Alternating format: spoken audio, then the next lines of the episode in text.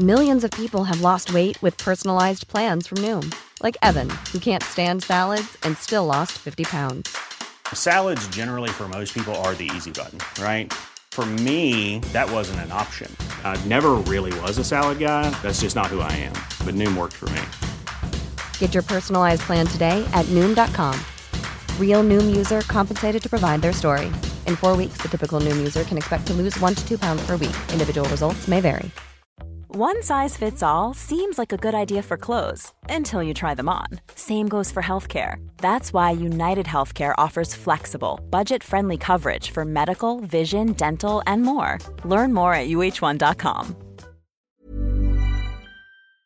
Well, welcome to Red Men Radio. Uh, no Paul Machin this week. We are with the glorious Lee Bald, Ste Hoare, and obviously you're with myself, Chris Pajak. Uh, this is the first podcast I've ever done that's not with Paul. Red Men Radio. It, it feels a little bit strange. You look quite a lot different to him, to be honest. Um, are you missing Paul while he's been away? No, he's a bellend. Is that it? Yeah. No, apparently I've been I've been informed that I get a bit of stick on this podcast when you guys are on. I've never listened because it's obviously crap, but it's gonna be, it's going to be worth listening to today. So I'm gonna yeah I'm gonna off the bat I'm just gonna go with Machin's bellend and see if he actually listens and or if he doesn't. we'll Okay, you're going to give him anything else later on in the th- in, in the show to make sure that he stays till the end? Yes, Or yes, I've got another one word lined up for him. Excellent. Okay. Uh, well, we normally start the uh, the podcast with a question. Now, the question's normally funny, but the, this question isn't. This is a this is a normal question, um, although it is worded quite Yeah, strangely. and long. It's long, yeah, and that's a bit of a nod to Dave Gill, who used to who used to help us out with the show and stuff back in the early days.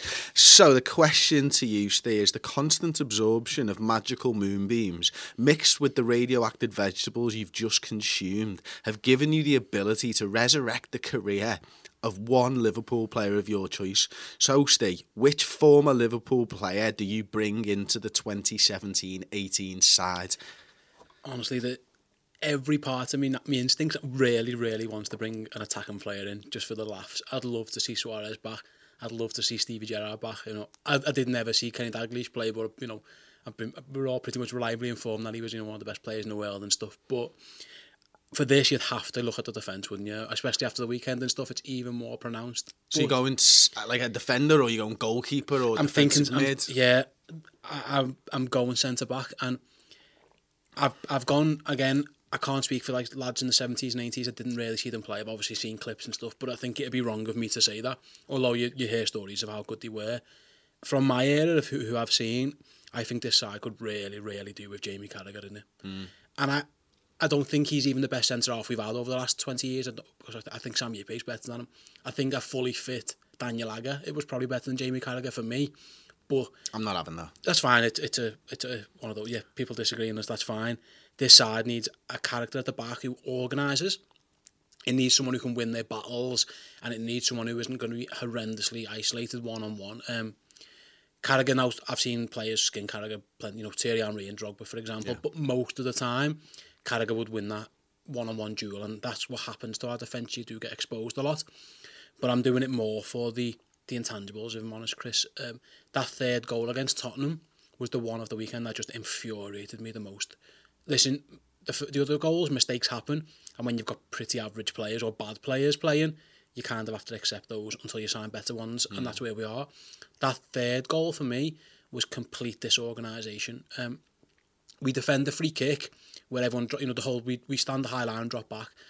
To be fair to Liverpool, that's worked this season quite well. It didn't need to be done there. They sent no one forward. They they wanted half time. Oh, yeah, they were they were just kicking it into our box to get half time, And we all dropped back, and Harry Kane was like, oh, sound.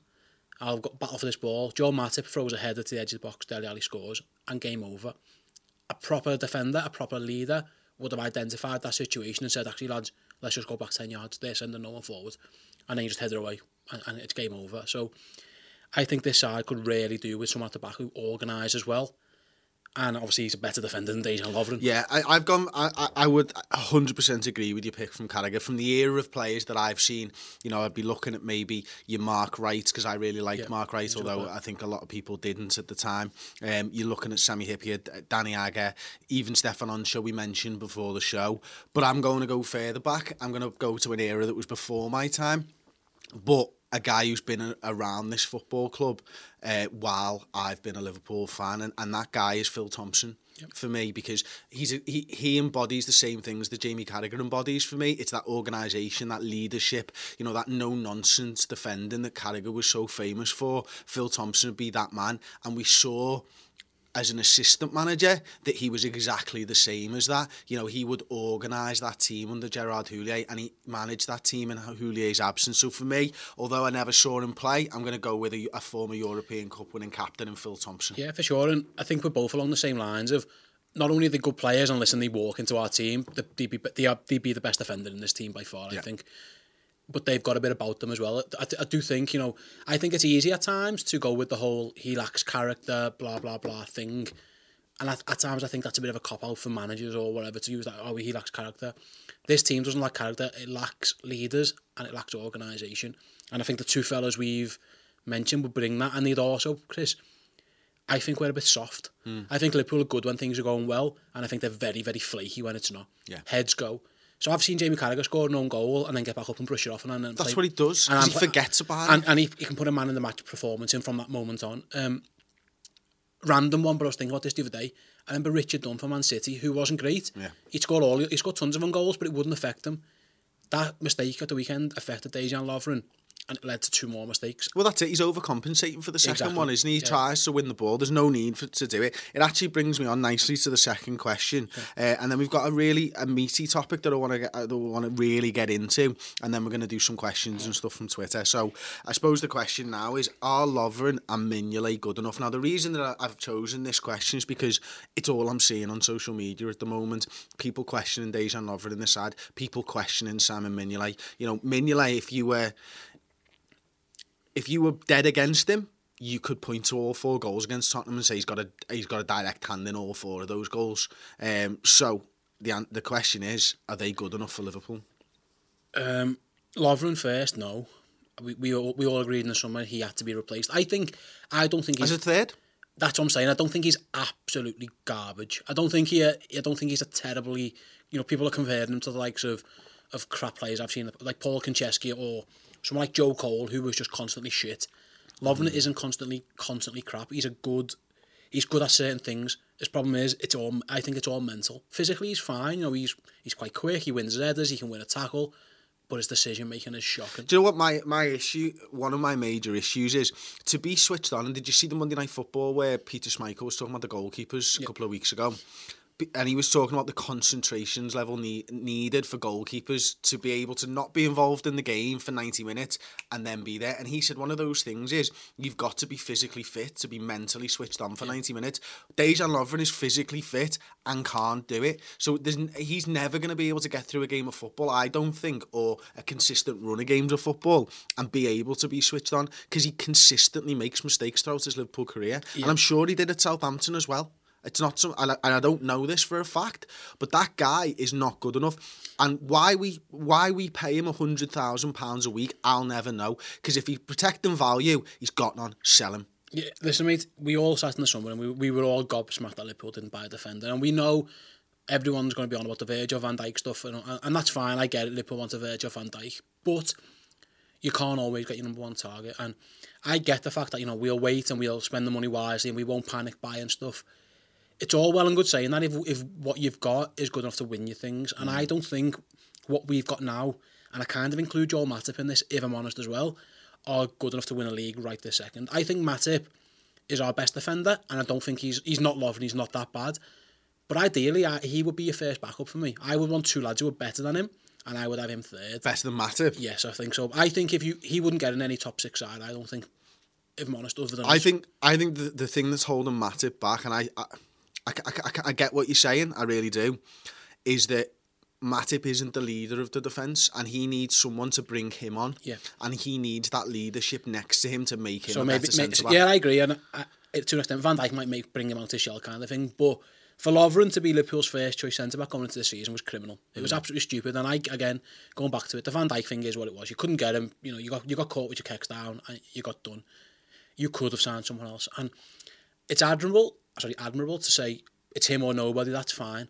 But ask Chelsea what happened when they wanted Alex Oxlade-Chamberlain mm. to, to play a, a role in their squad. They couldn't get him. The next day, they've signed Zappacosta. Yeah. They hadn't been linked to him. There was no real talk about him, and now he's playing for Chelsea.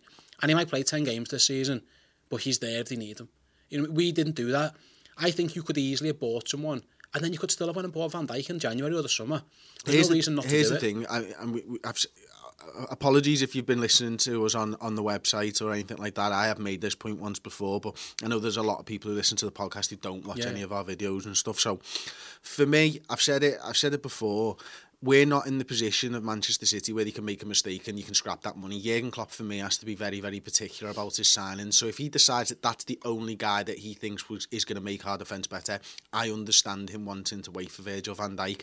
The issue that I've got with it is that everybody else knew we needed maybe one, maybe, well, definitely one, maybe two centre halves to come into this squad. Now, if if you've got a finite amount of money to spend, I wouldn't have signed Alex Oxlade Chamberlain, and I'm a massive Alex Oxlade Chamberlain fan and always have been. But there was 35 to 40 million pounds that you could have spent on another centre half, and you're still saving that Virgil van Dijk money for the next time. Now, Alex Oxlade-Chamberlain's going to get a run of games this season, of course he is, but at the expense of someone like a Ben Woodburn, maybe, even an Ovie Ejaria that you might be able to bring into this side. And it's only because, really, of Adam Lallana's injury, Phil Coutinho's injury, Sadio Mane's injury, that he's even getting a look in in the first instance. So for me, I'm not that bothered if you don't sign Van Dijk and you save that money. It's how you spend the rest of your money that's pissed me off. There was, you know, those talks of bids for Thomas Lemar the day of the day before transfer window. I don't think it was a money thing. I think it was just it's him or nobody. Which again, I, I kind of understand because you you don't always want to compromise, but sometimes you've got to compromise. Do you think we should be spending £100,000 a week on, on a backup centre-back? if he's good enough, I wouldn't. I'd have no problem with that. I wouldn't have a problem with all Liverpool's bench being on 100 grand a week, provided they were good enough to play for Liverpool. James Milner is a good player to have on your Yeah. bench, and he's on that much money, and I've got no issue paying James Milner that. There's an argument to say that a few of the lads starting now could be on the bench on that money, and they'd be fine. You know, because you need a good squad. You can't just get away with with it. My, my issue is he's our first choice, and he, he's he's first choice, Chris, and he's injured. Hmm. He's, he doesn't train. He's on painkillers. He's taking you know he's taking medicine and tablets before games. He doesn't train. So by not signing anyone in the summer, we got left with a drugged up Dejan Lovren as our first choice centre half, and that for me is inexcusable. And him and him and Matip have done well record wise, I think. Together? Yeah, as Yeah, a duo, they have, they have. The, the record's good. They've only lost a couple of games, but what I would say in those games is a few of them they've been bailed out by their attackers, so they've let three in. Yeah. You know, or the goalie's had to make a worldy save, or something's happened. You know I mean? It, it hasn't just been rock solid Liverpool, has it? Really? You know, that record can be a bit misleading. We've got a soft underbelly, Steve. That's the issue. Is that you every time we we have the ball at the back, every fan is nervous because you never know what's going to happen. I mean that that second. Uh, where the, the uh, Hugo Lloris for Tottenham throws the ball out and Dejan Lovren misjudges it. I don't understand it. I, I just I just do not understand it. And I, you know, there's a risk reward benefit to everything that you do on a football field, and your risk is Harry Kane being in behind and, and then being in a two on one against you, and your reward is what you, you head the ball on the on the halfway line. I think I he's, don't understand it. There's no need. If if you just let stand Harry Kane up and ask him to bring the ball down, he's 60 yards away from goal. foul him. Do whatever. You don't need to make that header. And that- yeah. That's a ridiculous You know what it is, Chris? He, he's made. doesn't, that, he thinks Harry Kane's too good for him there, and he's terrified of him getting the ball and going at him. So he's he's thought, right, I can't have that, so I'm going to do this. A good, a better defender with a better decision would, would think, you know what? Granted, this lad's on fire. Harry Kane's a phenomenal footballer. We've seen that. We've seen that week in week out. You've still got to back yourself to hmm. go. You know what? If he gets this on the half turn, I'm going to get touched tight. I won't- get on his back, and you know if he turns me, I'll just boot him and take a yellow card. Yeah, think- not difficult. so- don't so- take yourself out of the game. by doing what he did, we, we, we're snookered. We're left with James Milner trying to catch up with Son, and, and that's not going to happen. You know, James Milner's 30 odd and Son's rapid quick. It, it was just terrible decision making. So I think he definitely isn't good enough. Mignolet, I have an issue with Mignolet in that I think he might be just about good enough to get you beat. Hmm. In that you can kind, I have done it myself. I, I, he started coming around, hasn't he? Last 18 months, I think he's played pretty well on and off. Mainly well, the odd error here and there. But then that's in his locker. And if that was one, you know, I've seen Hugo Lloris, for example, this season flap up balls and give Yeah, yeah, and, and he has, and he's done it. I've seen David De Gea at times do it, but it's a it's a rarity. You're surprised when it happens. With him, you you just that wasn't a huge shock. It was like, oh, he's back to being Simon again. So ideally, no, he wouldn't be in our team either. I I was happy from the start. I, I I'll be honest. I've people might slag me off for saying this. I'm done with Karius. If, Yeah, if, I, I'm, I don't think he's that good. if he wants to, if he wants to come back in the team and he proves me wrong, I'll gladly come. I'll be delighted to be wrong. But I'm done on him. He does me head in. I can't be arsed with him. He doesn't save anything. Ward's the keeper that I want to see. Give him a go. He's big. He's strong. He's physical. He talks and he saves loads. He does. He's a good player. I don't see what he's done wrong. So. I understood starting with Mignolet this season. I thought he had a good year last year. You know, he, I, th- I really did. I thought he played really well, especially down you know the, the last ten games or so. I thought he had a really strong end of Yeah, the season. West Brom, he was amazing. Stoke away, Stoke, yeah. saves penalties against Chelsea, you know, all that kind of stuff. And I thought dropping him would be harsh. You, to be fair, you could go into that dressing room after Tottenham and go, I could drop every single one of you I hope he did say that. I, I hope he said, every one of you, you've just let me down. You've let these lads down, these fans down. I could drop any of you, and not one of you could come to me and say, what have you done that for? I think if he'd have done it first game of the season, you could have, Mignolet could have had a, a grievance about it. You know, he could have said, what, what more could I have done, boss? You brought Karius in to push me, and he did push me, and I responded well, and he did. But now he couldn't have any complaints. My issue with Mignolet isn't that uh, it isn't all the mistakes and all that type of stuff, it, and perhaps it should be. My issue is he's the wrong type of goalkeeper for the system that we play, and I don't think our defence is ever going to improve until we get the defender that is the sweeper keeper. Now, I think Karius might be a better better option than Simon Mignolet, but I don't think he's a yeah. better keeper. The issue is, he He's could- not as good a shot well, stopper. It'd be great if he could save it. Yeah, and and that's the issue. Whereas I think Danny Ward. Now, my problem with that with Danny Ward is that I've not seen enough of him, so I couldn't tell you if he's a sweeper keeper or not. You know, I've seen a handful of games of Danny Ward playing first team football, and at that instance, I've seen what I think he can do, but I'm not hundred percent sure. Do you know what I mean? Whereas I know Karius is that sweeper keeper. Simon Mignolet's not good enough. Loris Karius for me isn't good enough. You look back at the side that played Tottenham at the weekend. You know, Klopp didn't sign Mignolet. Klopp didn't sign Alberto Moreno. Klopp didn't sign Dejan Lovren and Joe Gomez. I said that he, Brendan Rodgers didn't get sacked because Liverpool couldn't score goals, did he? He got sacked because Liverpool weren't defending well, and that's why we kept, you know, we, we were shipping goals and stuff.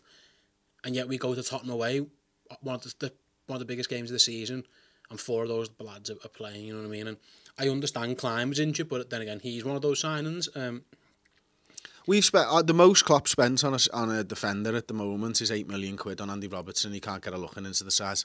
Yeah, you know, he spent So four we- million on Klavan. We got Steven Caulker in, we got Joe Matip in, and Matip might turn out to be one of those centre backs that we look back on and go, "What a career he's had at Liverpool." But right now in this defence, it doesn't look like it's going that way. To be perfectly he looks like a he looks like a decent defender. Yeah. He doesn't look great. He doesn't look poor. He looks all right. I think, like I said before, I think he gets away with a bit too much because we're all concentrating on other things. And I wrote that on Twitter the other day as an aside, and I got loads. Well, how would you look playing next to Lovren or? And that's or- true as well. and I understand it. That's fine. Get it. What I would say is that the absolute best defenders I've seen in this league have played next to shit lads at times Hmm. and looked good. I've watched Vincent Kompany be amazing next to surrounded, surrounded by garbage like Mangala. And granted, he might let a few goals in, but Vincent Kompany did his job. If Joe Matip is worrying about what's next to him and stuff like that, and it's affecting him, then that's on him. You sh- you should be able to kind of do your job. Having Lovren or Gomez or Klavan next year doesn't make you decide to head the ball to the edge of the box with Dele Alli. No, it doesn't. And it is an example from an 11 aside game I played in re- re- recently, not the one from a couple of weeks ago. I'm playing centre half with somebody. We have a little discussion. We've never played together. I tell the guy next to me I'm slow. So you need to make sure that you've got that uh, when the ball comes over the top, you've got to do it. And these guys, Lovren and Matip, and what I'm trying to say is they've worked together long enough to know each other's strengths and weaknesses, and they need to be able to cover for each other's strengths and weaknesses. And that's the thing that doesn't seem to happen for me. You never see Matip making up for Lovren's mistakes when he knows they're coming. Equally, you never see Lovren doing it for Matip. and we don't have five minutes where we just go, you know what, lads, we're- under the cosh here. How many times we just see Carragher shouting? um, How many times did we hear him at the ground, it, or digging? And Get get in, just get for five minutes, just stand here. I don't care what the manager said, mate. You just come and stand next to me for five minutes, and we'll we'll box that off, and then we'll go again. And we don't do it, and then we and then we get caught with our pants down. So I think, like I say, going back to the first question, a, a, a leader. And I don't know if Virgil, Virgil van Dijk's a captain, and he's a very, very good defender. When he, he But is he the leader that we want? I don't know. I don't, is he a scream? Is he an organizer? I don't know. I, I don't know enough of him. I've not seen. It doesn't look like he is to me. Yeah. He looks more like a, a, lead, a Steven Gerrard type captain. Follow me, lads. I'm boss. I'll sort this out. That's great. And it, put, listen, putting him into this side will make us better. It just will. Better players. can't not. It, exactly. It can't. It won't go that much worse anyway. I, I still think there's there's room, and that's what I'm saying about Matip. There is room for someone, and he might not have to be the best defender. He might even be a little bit worse than Joel Matip, but Liverpool might be better off as a net if it is someone who like. I remember, I'm not saying Liverpool should buy this guy before people start slagging me off on, on, on the comments or Twitter or whatever, but the lad is is Tarkowski who come Burnley played Anfield and he was mm. magnificent. And all day he's he's he's grabbing Ben Mee next to him saying, Get in here, I'm here, I'm shouting, stand there, stand there. And at, at one stage on the corner he's physically moving lads with himself going there. Why he's a Burnley player. He's a known with all due respect to the lad, he's come from the lower leagues, he's a no name player. Joel Matip's an international footballer who's played in the Champions League, he's played in the Bundesliga, he's now playing for Liverpool. That I don't understand why you can't do that. Why can't you say to Dejan Lovren, Harry Kane's good, you know, give him give him a yard. It's it's in your makeup or it's not in your makeup. I think, and that's the, that's the difference. That's where true captains and true leaders they're just built like that. Jamie Carragher's built like And that. which, is, which, Stefan- which, you know. which, which I suppose, sorry to interrupt you, Chris, goes back to the recruitment where Klopp is so big on character, isn't he? He talks about it all the time, and I want this from me lads, I want this, I want this. That's a fundamental flaw that we we don't have in that back four. Just someone who you don't need your manager all the time telling you what to do. It doesn't have to be the manager's job. It doesn't have to be your captain's job. Jamie Carragher didn't have the armband on for the majority of his career because the lad standing next to him or the lad in front of him had that armband on. but he was still the captain on the field. But and here's exactly. something here's something I think that we've missed, and maybe not in a how well he's been play, how well Moreno's been playing, but James Milner is an organizer, and James Milner was shouting at people last season from left back. You know, you put Alberto Moreno in, and Alberto Moreno's had a great season so far, but you do lose something else. You know, James Milner was always there, always shouting at people, always telling them where they're supposed to be, knew his job role inside and out. Now Moreno's five, ten yards further up the field, and that might be something that Klopp wants, but I do think you're missing out on that little bit of leadership Yeah, that James sure. Milner gave. I think a lot of this will go, people will start asking, well, what's the Henderson role in this? And I, to an extent, I get it. On set pieces, I understand that he's the captain. I think in general play, it's hard for a midfielder to, to shout back at the defence. Yeah. You know, I think as a captain, I think it's always easier to Look forward. To be the one. So I always think it's better for your set centre half, for example, to be the man doing that himself. On set pieces, I agree. Henderson could be doing more. I think someone on that free kick should be shouting, lads. Vertonghen and Mate, I was on the sofa. Uh, Vertonghen and Alderweireld are standing back. Let's just drop ten yards, and if they dink it around and mess around, win the tackle, and we'll kick it off for a throw. And Uh, Listen, I, we we both understand zonal marking scheme, so I, I get why Henderson has to be where he's supposed to be. But again, going back to risk reward, you know, you got two men on the edge of the box there. Henderson or somebody could go. Vertonghen's five yards off me here, lads. The chances are we're not going to get a breakaway and score. Any chance? The real danger is actually Vertonghen at the back stick there because he's five yards away from me. You know, I'm not saying throw the baby out with the bathwater and completely throw out everything that you've learned and that you're taught by Jurgen Klopp. But in game situations, sometimes things have to evolve. It's the game isn't played in a, in a classroom. The game is played with men on the field, and if they do something that you're not expecting, you have to react to that. Would you agree that we've got too many optimists and not enough pessimists? So As- as- as a football rule, team. just as a general rule, sorry, yeah, of any. So for example, Emery Chandler's got the ball at half time on the halfway line, and Dele Alli's all over him. Hmm. He tries to skin him. He's being optimistic. He's, he's thinking, I'll skin him, get past him, we'll create a chance, and we'll go in at two all. A pessimist would say, let's just put it in the stands and get to half time. You, you know what I'm saying? Yeah, Or- I get what you're saying, Or, like- even like, so on that free kick, or in gen- like for example, the ball goes to the edge of the box sometimes, and Liverpool will try and pass it out because we're trying to score, And that's admirable, and like I say, Klopp's probably taught him that. But at times, you has to boot it. It's the second time Emery Chan was has, has been caught out in possession in recent games, and we've ended up conceding because of it. You know, he passed the ball backwards, didn't he? Uh, uh was that Newcastle? No. It might have been Burnley, I think. The home game, I can't remember it was against. I think it might have been Burnley. And then again, again, he does that against Tottenham. I just think it's great when it's working, And I, you- I, I don't know how to answer the optimist pessimist question, but what I will say is we need more people. Like you know, we both watch American football a lot. You need to understand the game situation. I think a bit more. Throw you it know, away. uh, yeah, throw it away and all that type of stuff. What the quarterbacks do, or staying in bounds to run the clock out. Do you know what I mean? And and that's what it is for me. It's we were two minutes into uh, extra time, and Emre Can's trying to beat his man thirty yards into our thing when get to half time, lads. We've done really well to get back into this game. We'll pick it up second half and we'll see if we can make something out of it. Not let's lose the game here because we're going to concede a silly free kick and a silly goal from it. Like, um, so there we go. I think we've answered those questions and the answer was no for both of them. Um, once, once, one topic that I wanted to get stuck into a lot, to be honest, because you know we've seen online at the FSG out and the FS. I don't think there's an FSG in, to be honest with you.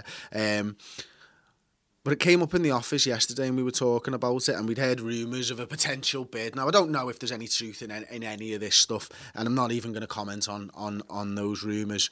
What I will, what I will ask though is if a bid came in, if, would you want new owners?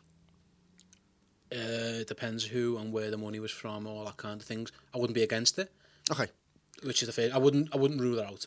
So, for example, if someone's asked to buy Chelsea now, they go no. I don't. I'm happy with Roman. Or if someone tries to buy Man City, they'll go. They'll go no. We're happy with the Sheikh man. So I wouldn't rule it out. I was uneasy a couple of years ago when the Chinese bid come in. I, I was uneasy with that because there's lots of talk about you know again I don't want to be you know too disparaging or get myself in legal trouble and whatever you guys but there was talk you know it's a bit dodgy you know where's the money coming from human rights blah blah blah I, that would make me uneasy ideally a, bit, a trillionaire Liverpool fan who just wants Liverpool to win will come in and go I'll buy this off yours and I'll guarantee you X amount of money a season. Go and buy whoever you want Jurgen. That would be listen who, who would why would you say no to that? My my thing is that I think because Liverpool is supposedly valued at 1.2 to billion, 1.5 billion now, that would essentially ward off all the Cowboys. Because at 200 million or two and whatever FSG bought Liverpool for, I think there are a lot of people that could probably afford that. That probably can't afford to run a football club. But I think when you're looking at the 1.2 billion pound investment, you're probably saying these guys are in it for trophies. Yeah, because they're not they're not in it to make a lot of money because there's not a lot of money to be made. So for me, if someone was to come in for a 1.2 1.5 billion pound bid for Liverpool and they weren't Hicks and Gillett. They were someone, and I think due diligence has probably changed a lot of this stuff now as well with the Premier League stuff. I'd be all over it because, as I've always said, you know, I'm not FSG out, but if someone comes in who wants to make Liverpool a success, I ain't standing in FSG's way. You know what I mean? They- That's- that's and, and, that, and that's what it comes down to because ultimately all I care about is success on the field. I want Liverpool to win trophies. I want Liverpool to have investments in the football side. FSG have done a good job, I think, remodelling this and restructuring this football club in terms of commercial deals and all that. I couldn't care less.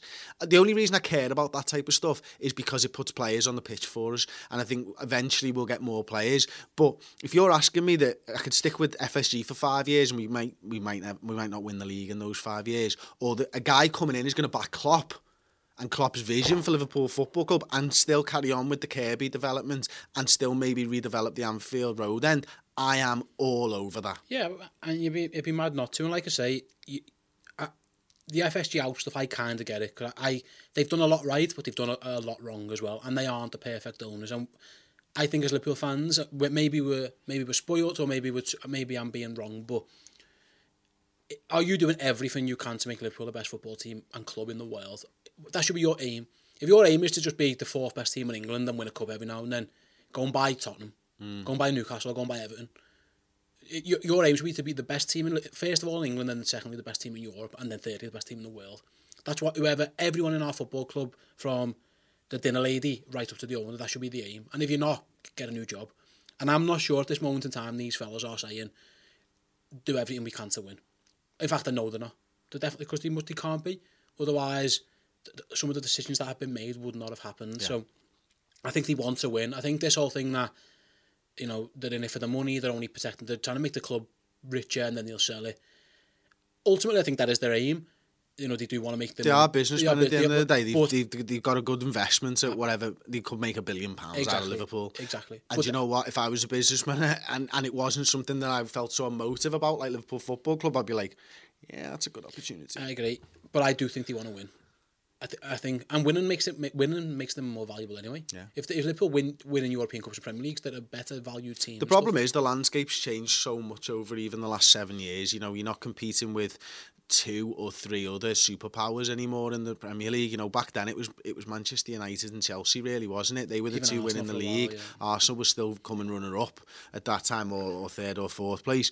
Now you've got the emergence of Manchester City. Tottenham, for me, is the model that FSG wanted, and we're behind them. So we're not even doing the model that they wanted well We're enough. not, the, we're not doing the best of that. Of, Exactly. yeah. Of those teams that are built like Liverpool, Tottenham are doing it better than us and have done it better than us. We didn't close the gap. We finished exactly the same point behind Tottenham last season as we did the season before. Granted, we both put points on, but the gap didn't get any smaller. And then you've got things like, well, if you, if um, FSG is about developing youth, it's seven years. We're not having youth players come into this side yet. Why?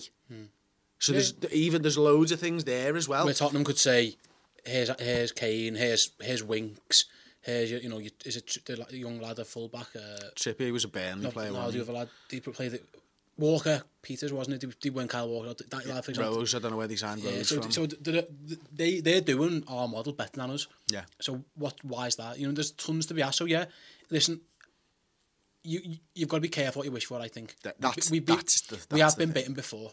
We have, I mean, we stood on the we stood on St George's Hall protesting to get rid of one set of owners. These aren't that. They're not.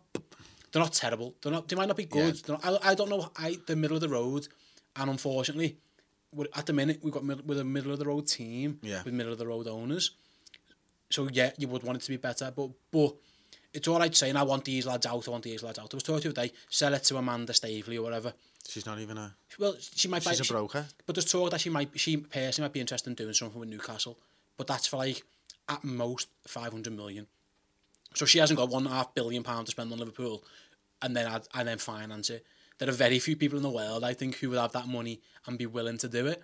You've got to be careful. You know, for example, P- people might look at PSG, and you know, oh, well, they're buying Neymar, it's brilliant. I would be uneasy with that because they're from. It's it's basically Qatari state money, and you, you can see what's going on. If you look, if you Google the World Cup, there you can see the human rights situation.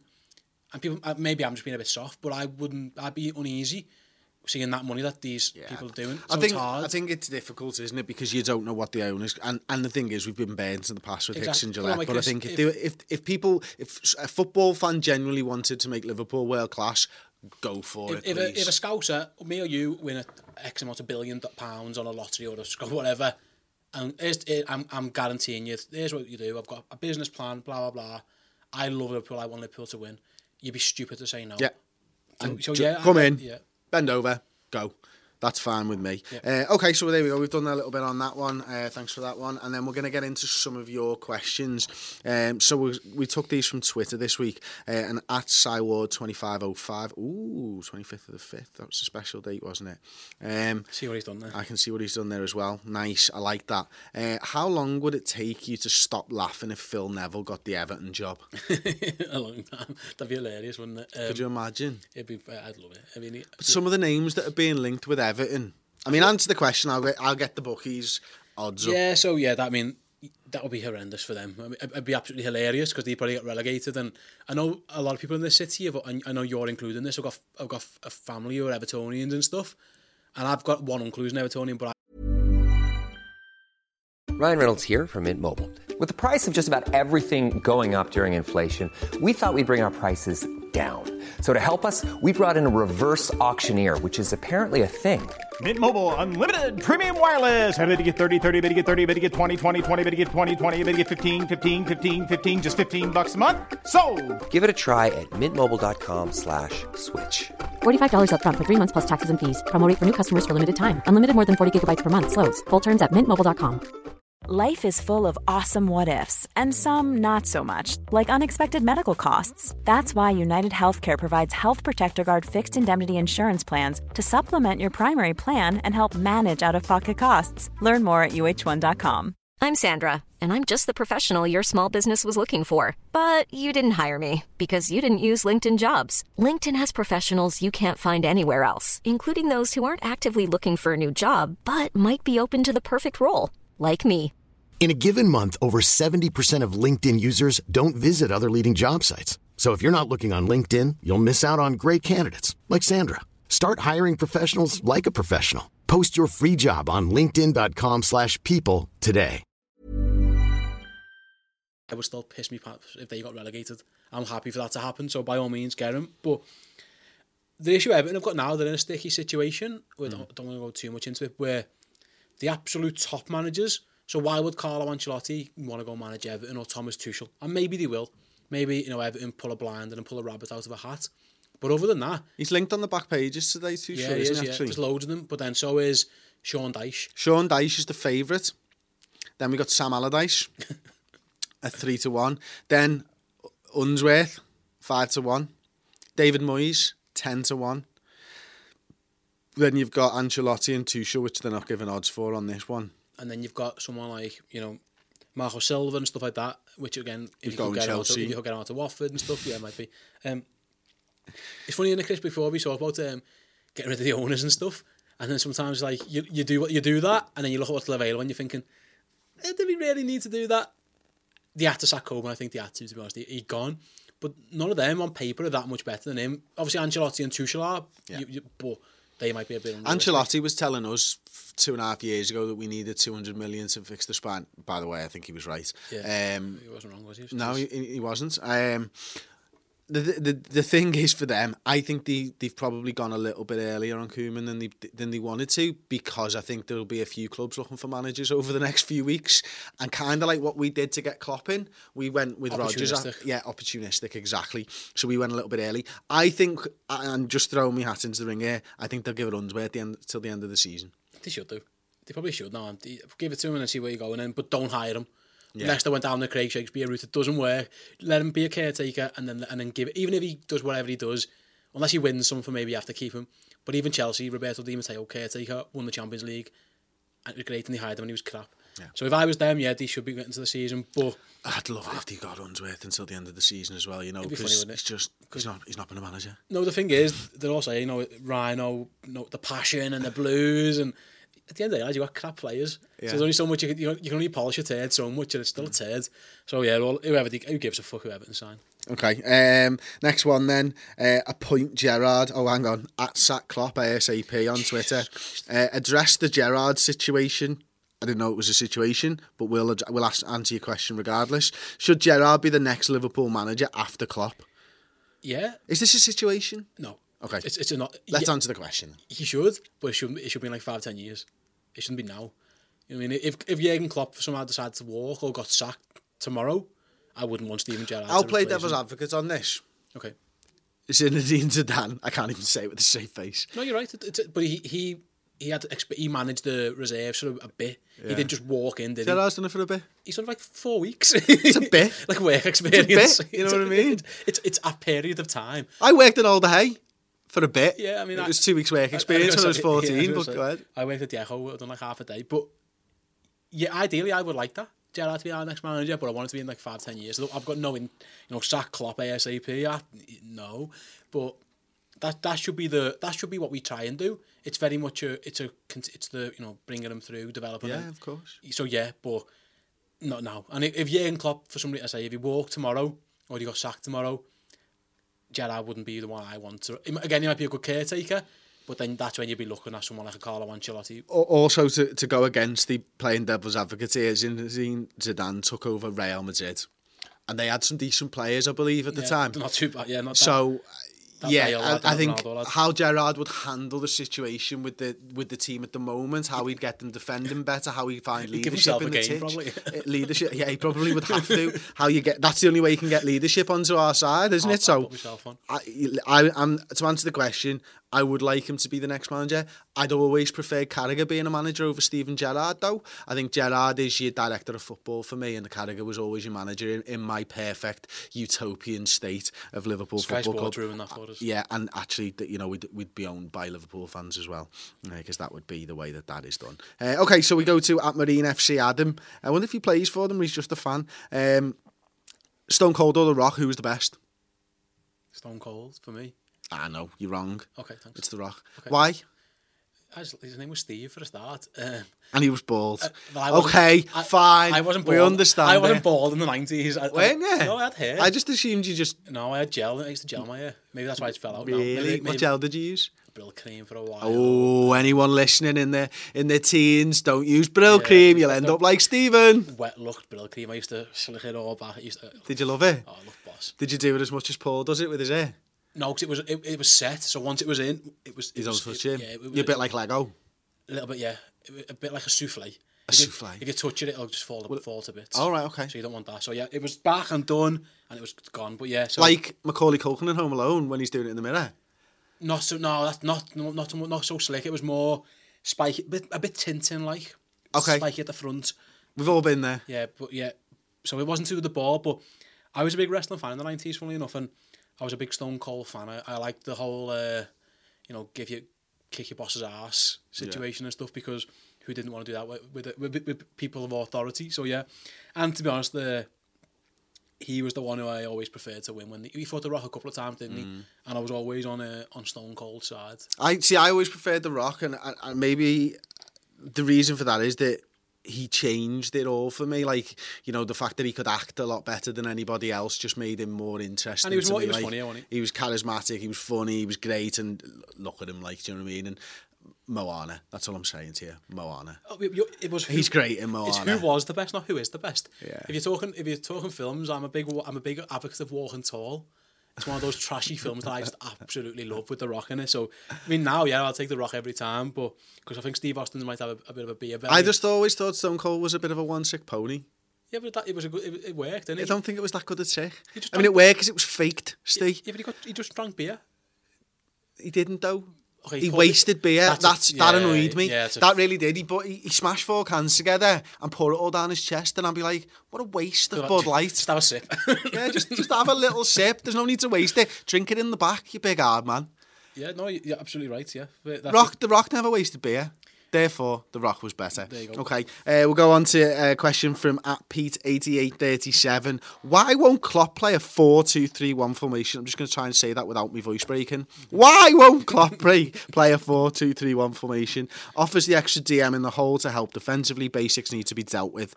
And that's Pete's world. Yeah, um, a lot of people talk about this. You know, the whole is it the setup why Liverpool are defensively weak and all stuff, and, and I'm not that sure it is to be honest. Which of those four goals would having two defensive midfielders at the weekend solved? Does it stop Dejan Lovren being an absolute prick? No, it doesn't. Does it stop Joel Matip heading the ball to Dele Alli? Or does it stop Simon Mignolet flapping that across? So no, I think a lot of the goals Liverpool let, let in are just by the players aren't good enough or the mentality is wrong. So I don't think you need two sitting midfielders to make this team better defensively. I, I really don't. So I, that's why he doesn't do it, and because he wants his three attackers lads on the pitch as well. That's another reason. So Okay, well, more- on. I, I'll play devil's advocate. Gomez makes the overlap, and the one where Dejan Lovren goes to miss the ball, Milner ends up running back against Son. There is an argument to be said that, that a, fast defensive midfielder does make that yeah, yeah. because. Milner's not the DM yet has ended up chasing Son through the middle then, of the park. but, but then again, that you could just say if that was Gini Wijnaldum, we might have caught him. You know, it just that, that, it didn't have to be a DM. It just had to be someone a bit faster. If Mo Salah found himself in that position, or you know what I mean, I don't know if it's a. For me, I don't. But you've think, got somebody there thinking about the other person's run because Milner's clearly clearly knows where the danger is. He knows more than anybody else on the field. He's trying. He's just not fast Yeah, enough. so if you, but then, like I say, so in a 4 2 3 1, it would still be James Milner, wouldn't it? So he still might, it might be Can or. But he might be 10 yards deeper. He might have a chance.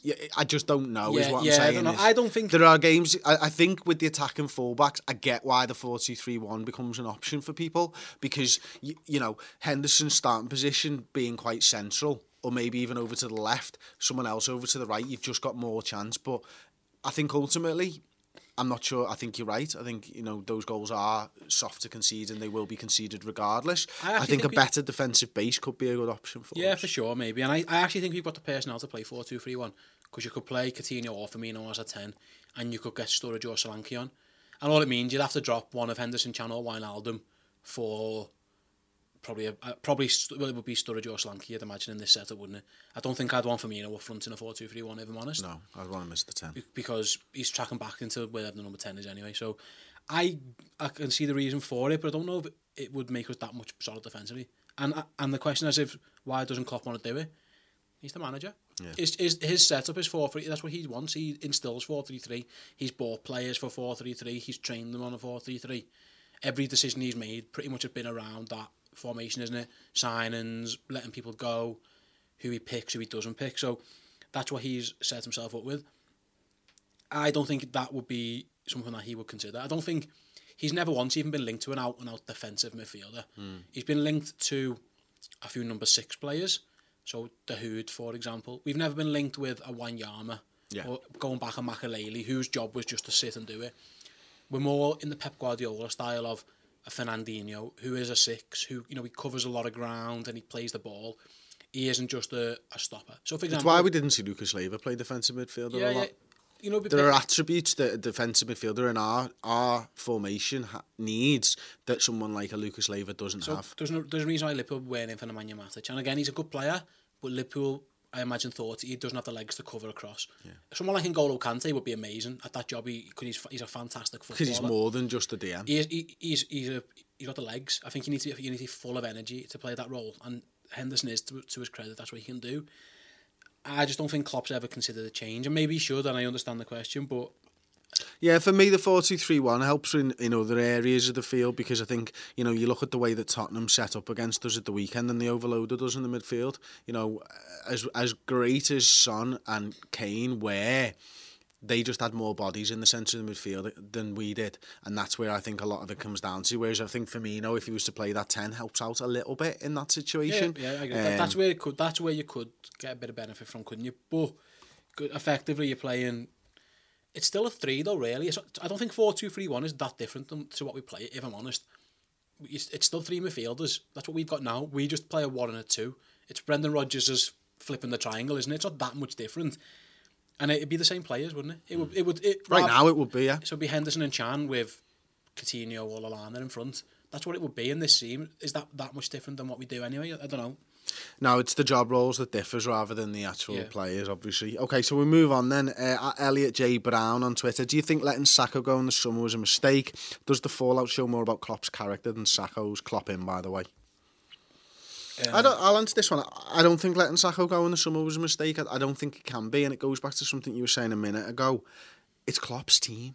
I think if I, you know the amount of times we spoke about this during last season and, and, and during the summer is if Klopp doesn't think he's right, then it doesn't matter how good a defender he is. I think Sakho was was the second best centre back at our club behind Joel Matip, maybe even arguably the best centre back at our club. But if the team's worse because he's there and the group's worse because he's there, I just don't see it, and I don't see why. He's not a Liverpool player. I don't understand why. I, I'll be honest, Elliot. I don't understand why you're asking me about him because it doesn't matter to me. See, I don't think. Well, he was never going to play, so then you sell him. I mean, it's like it's, he just wasn't going to pick him, so that that's fine. The, the, the Now, same- has Klopp made a mistake? Maybe. So it says, does it show more about Klopp's character than Sakho's? Well, I don't know.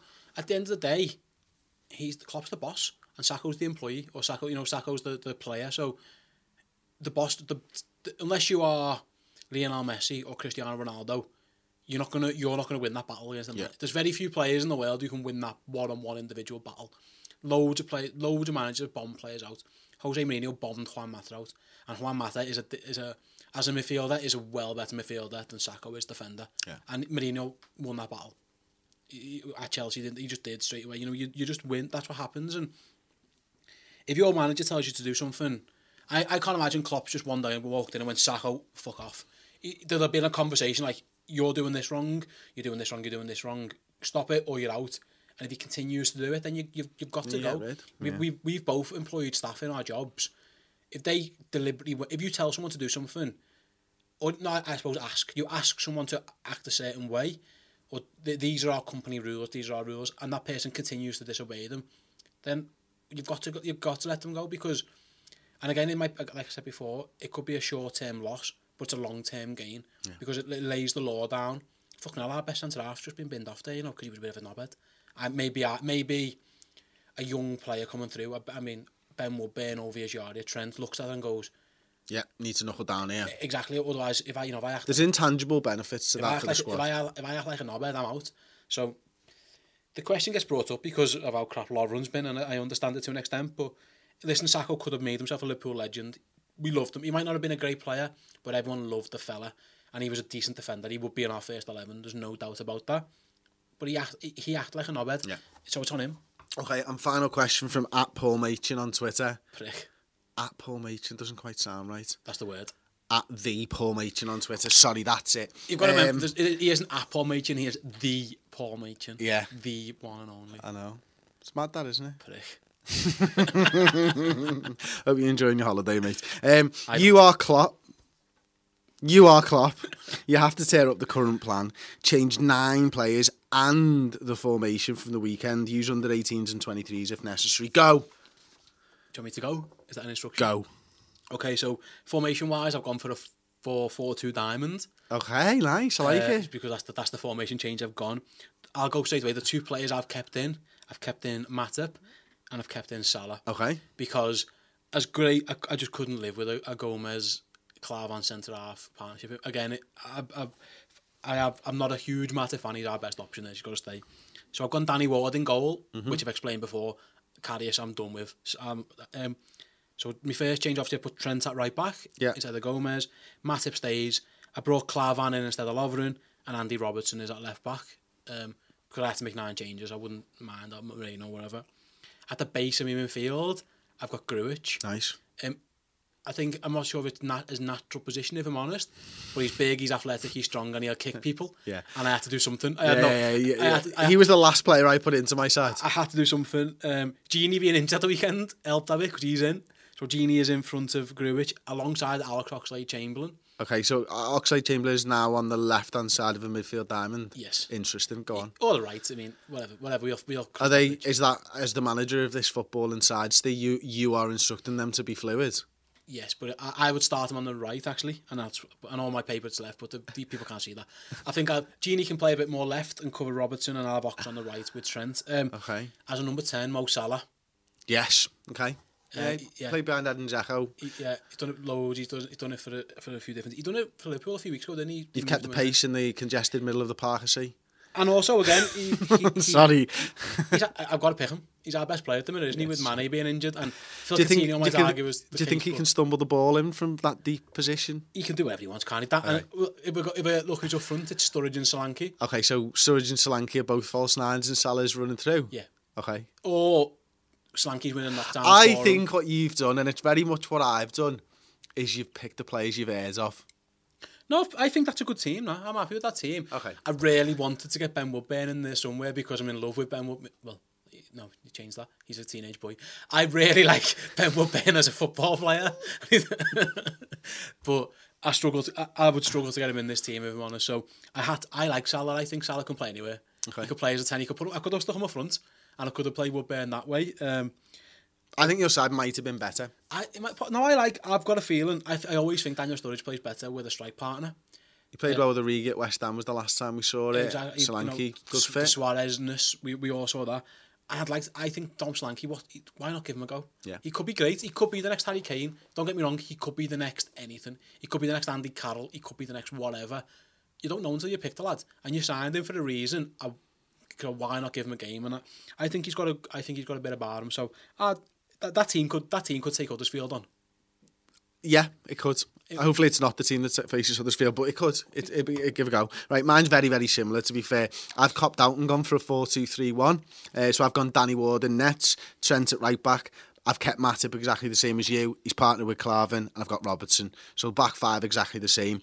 I've partnered Gini with Grujic at the base because I had the same worries about Grujic about whether he can do that job on his own. So I've given him a little bit of help in the experience of Gini Wijnaldum. And then me three are Alex Oxlade-Chamberlain on the right, Phil Coutinho I've kept in the side as my number 10, and Ben Woodburn as the left. Uh, and then I've gone Sturridge with an honourable mention of maybe Danny Ings instead of Daniel Sturridge up top. I think that's a that's a Premier League game winning side as well. Um, not too much. I mean, given the short time I mean, what, scale, yeah, Steve. I mean, what you've what you've done, you've you've, you've essentially kept the same formation as what we play. You've, uh, no, I haven't. 43-1. It's four. That's four three three, Chris. It's not. It's 43-1. Look at Coutinho's positioning. That's well right. in the 10. Well, well. Look at the gap between the, the midfield base and Coutinho. And and here's the thing. It's four three three. You might say it's 4-3-3 all you want, but it's 4-2-3-1. and here's here's the kicker and why my side would beat your side. you've only got a week to train this. You know what I mean? You're asking them to change from a a, a four three three into a, a four four two diamond. Easy. I just don't think that that's as easily coached as you think in only what three days of coaching. I mean, to be able to get Solanke and Sturridge playing together when they've been training as a one all season long, bringing Mo Salah into the ten, Grujic playing as as a lone defensive midfielder, I think you'd struggle. No, and I I t- think that's why I went for a tweak on the four three three I back and just the change to four two three one because I don't think that you can coach them players into that side in such a short space of time. And I think the listeners would agree with me. Well, Let us know no, by tweeting us on Twitter whose side would win, mine or Steve's. Let me, what are the first three questions of the Paul Machin's question? You are Klopp. I'm not Ste Hoare here. I'm not Ste Hoare with no badges. I'm Jurgen Klopp, mate. I back myself. You are Klopp. Jurgen Klopp will walk in Monday morning and go, lads, bang, foot diamond, act up, we're doing it. On the training pitch every day until they figure Well, it out. if here's the problem: if you are Klopp, Klopp would turn around and go, "No, I'm not doing these stupid rules, Paul. You idiot on Twitter. What the fuck are you sending me these list of rules on Twitter and expecting me to do it for?" that's a, that's a, it's a fair point. He, he would say, I'll just pick my best team, mate. Yeah, cheers though, Paul. Or the Paul. The- Sorry. the Paul. Um, you know what? I was saying this the other day. I I wouldn't be adverse to Klopp doing something like this, you know. Yeah. Just to give everyone a kick up the arse and just walk in and say, use a crap, all use. I fucking hate every one of yous, you bellends. I'm just have to go on the telly there and explain why we got beat 4 1, why I never brought any fucking defenders because I said you were all great, why I love yous all, and you've just done that. And to be fair to Klopp, it was the first time I've seen him proper go after Oh, his players. fuming. And he was, you know, he says, I'd have, I'd have stopped that first goal in my trabs. So he was angry. So I, by all means, go and dig them out, the useless gang and knobheads. And even if even if Huddersfield beat us and it lays down a marker that we win the next ten afterwards, then by all means. But it, it yeah, I think we will see changes for Huddersfield. And I think, for example, he's bombed Degsy Lovren out. That is so. Do you think he's going to be in the side then? I think he will.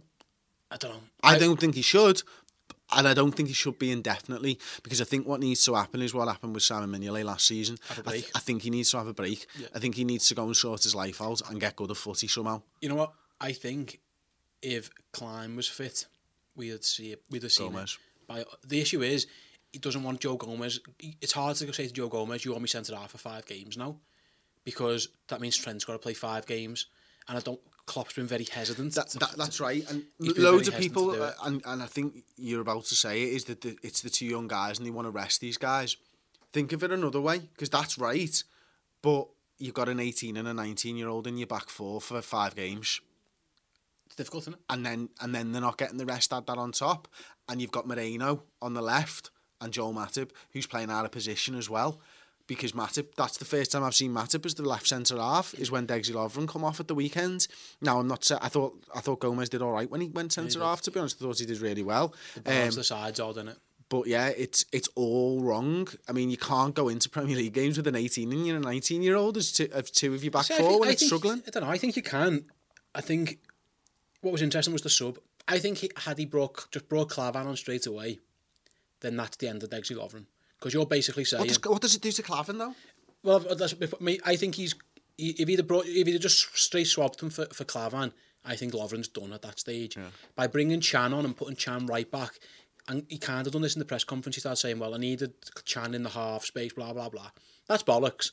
He just wanted Lovren off the pitch. Yeah. But he he done. I think he was clever in a way that he didn't Got an out. He didn't ruin Lovren's Liverpool career. So by doing that sub makes me think, no, he's got he's in the plans. Had he just literally gone, get off the pitch like because you're shit, and I'm bringing this Al Estonian lad on who's a bit crap, but I think he's better than you, then you then you are bombing Lovren out. So I don't think he has done. Having said that, I would not pick him against Huddersfield. No, no, I? No, I would not at all. I I don't think he will. I think we'll see Klavan. Okay, well there we go. That's the Red Men TV podcast over and done with for another week. Um, thanks very much for listening. Uh, obviously, you can, you can if you want more Red Men TV podcasts, we do three exclusive podcasts every single week on the redmentv.com. Uh, it's five pounds a month. You get your first month free. now. Now's a great time because we've just done an interview with Lucas Leiva. You can listen to that in podcast form, or you can watch it on a video. There's two near one hour videos uh, with Lucas Leiva on the on there now, and there'll be another Lucas Leiva coming out on the YouTube. Uh, thanks very much for listening. Don't forget to leave us a five star rating on your podcast platform, please. And we'll see you next time uh, on the Red Men TV podcast, or you'll hear us. Um, you'll never walk alone. When you need mealtime inspiration, it's worth shopping Kroger, where you'll find over 30,000 mouthwatering choices that excite your inner foodie. And no matter what tasty choice you make, you'll enjoy our everyday low prices, plus extra ways to save, like digital coupons worth over $600 each week. You can also save up to $1 off per gallon at the pump with fuel points. More savings and more inspiring flavors make shopping Kroger worth it every time. Kroger, fresh for everyone. Fuel restrictions apply.